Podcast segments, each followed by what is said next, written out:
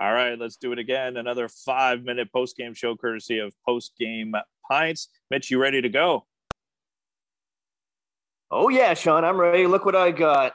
Oh, baby. You jealous? Yeah. A little bit, but do you have one of these? Oh, yeah. There you go. Habs victorious in game two versus the Vegas Golden Knights three to two. Uh, they pull out the win. They even things out. They get the split in Vegas. Um, it's huge win for the Canadians, and they did it by getting the lead. They got a three goal lead, and then they held on. Well, we've seen during this playoff run that that's been uh, critical for them. With all that time, think about all that time against Toronto. They trailed.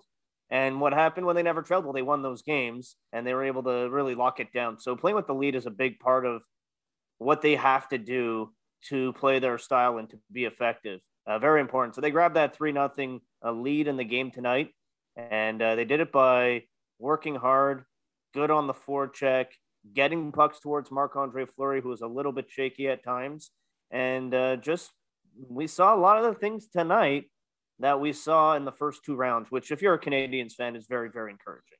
All right, quickly, let's go through the goals that the Canadiens scored. Uh, Joel Armia, that fourth line does what they do. I love how physical that they went after the defense. Uh, he hit Martinez. I thought I know that Pietrangelo scored a couple goals. Canadiens went after him tonight. I didn't hear much about Shea Theodore. Uh, and then you also had the Toffoli goal, beautiful setup by Cole Caufield and then the uh, Paul Byron goal, which ended up being the game-winning goal. Uh, kind of embarrassing Fleury as he goes for the poke check and going upstairs. Uh, pick a goal and talk about it, Mitch.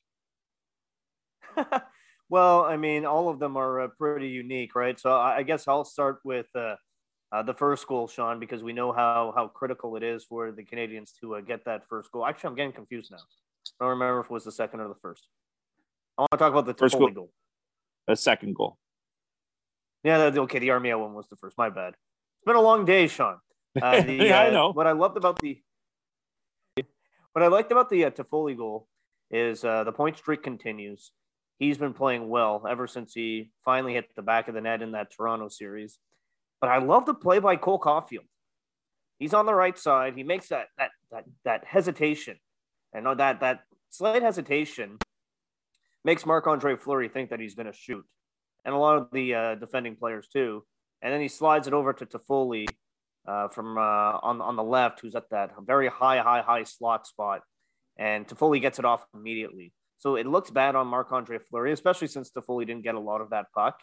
But I, I actually think it's a hard play for the goaltender when he thinks shot and then plays the shot. It's a pass, and then when he's coming over, uh, not only is it a pass, but the shot that's coming is a is a changeup like a, a Pedro Martinez circle change coming at him. So I just uh, I, I loved uh, seeing uh, Caufield and Toffoli hook up on that goal. What about you? Of the three, which do you pick out? Uh, the Paul Byron goal. I think uh, he needed a moment. I think he had that moment early in the Toronto series. That line needed something. And I know it's not Anderson. Everybody's going to Anderson, Anderson, Anderson. But he was able to, you know, the Canadians were being hemmed in in that second period. They just needed that little bit of boost. They ended up giving a, up that first goal to Pietrangelo. But at the same time, I thought the Byron goal was just he was in all alone. He was calm. He was poised. He he he saw that Marc Andre Fleury was going to poke check. It was just an easy little backhand over the shoulder. Uh, just uh, Jeff Petry got the lineup. Jon Merrill got the lineup. Romanov was out. I know a lot of people want, didn't want to see Romanov out, but hey, it worked in the end, right? Look, fans love the uh, young kids, and I I know that they want to see uh, the future today. They want the young players compared to the veterans. Coaches are a bit the opposite. They much prefer the veterans because maybe they're a little bit more predictable at times. Uh, but Sean, at this point, uh, what I care about is results, and the result was a win. So not having Romanov led to a win, and to me that's a, a plus uh, for the Canadians, obviously. And then what can you say about Jeff Petry? Uh, you saw the special glove that he was wearing uh, mm-hmm. with the two fingers probably taped together. You saw the bloodshot eyes and you're just wondering how effective he was going to be. I thought very, so, very effective. John, I, how many times did you look at him in a battle in the corner and see how he was able to adjust because of that injury that we know he has to his right hand, using one hand on the stick and protecting his hand. Even on the uh, the Pietrangelo goal, he's coming across to block it, and go look at what he does with his right hand. He tucks it under his armpit. I mean, Jeff Petry uh, was a warrior tonight, Sean. Oh, and by the way, uh, ho hum Carey Price.